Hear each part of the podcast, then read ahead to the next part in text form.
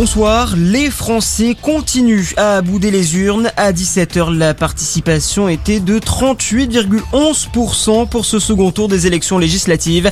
C'est quasiment un point de moins que la semaine dernière à la même heure lors du premier tour, mais ce chiffre reste beaucoup plus élevé qu'il y a 5 ans où le taux d'abstention avait été record.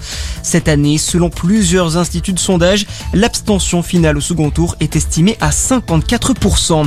Et comme souvent, c'est en Sainte-Saint-Denis que les électeurs se sont le moins déplacés avec 25,23% de participation à 17h suivi de la Moselle et du Val d'Oise.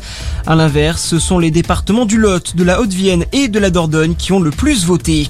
L'autre actualité aujourd'hui, c'est bien sûr cette canicule précoce qui touche la France. Malgré une baisse des températures, il a encore fait très chaud aujourd'hui dans l'Hexagone. Après avoir touché l'ouest, l'épisode de canicule se déplace désormais vers l'est du pays. 52 départements toujours en vigilance orange, 33 face au d'orage et 31 sont en vigilance canicule. La préfecture maritime de l'Atlantique déconseille formellement les sorties en mer. Dans un communiqué publié aujourd'hui, elle met en garde contre la violence et la soudaineté des phénomènes météorologiques en cours.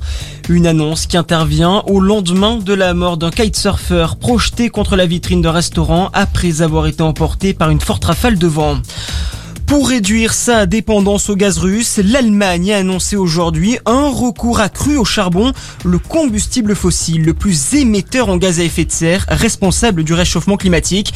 Une décision amère mais indispensable, a indiqué le ministre écologiste allemand de l'économie. Et puis, c'est une victoire historique en équitation. La jockey britannique Holly Doyle est devenue aujourd'hui la première femme à remporter le prestigieux prix de Diane à l'hippodrome de Chantilly dans l'Oise. Voilà pour l'actualité. Très bonne fin de journée à tous. À notre écoute.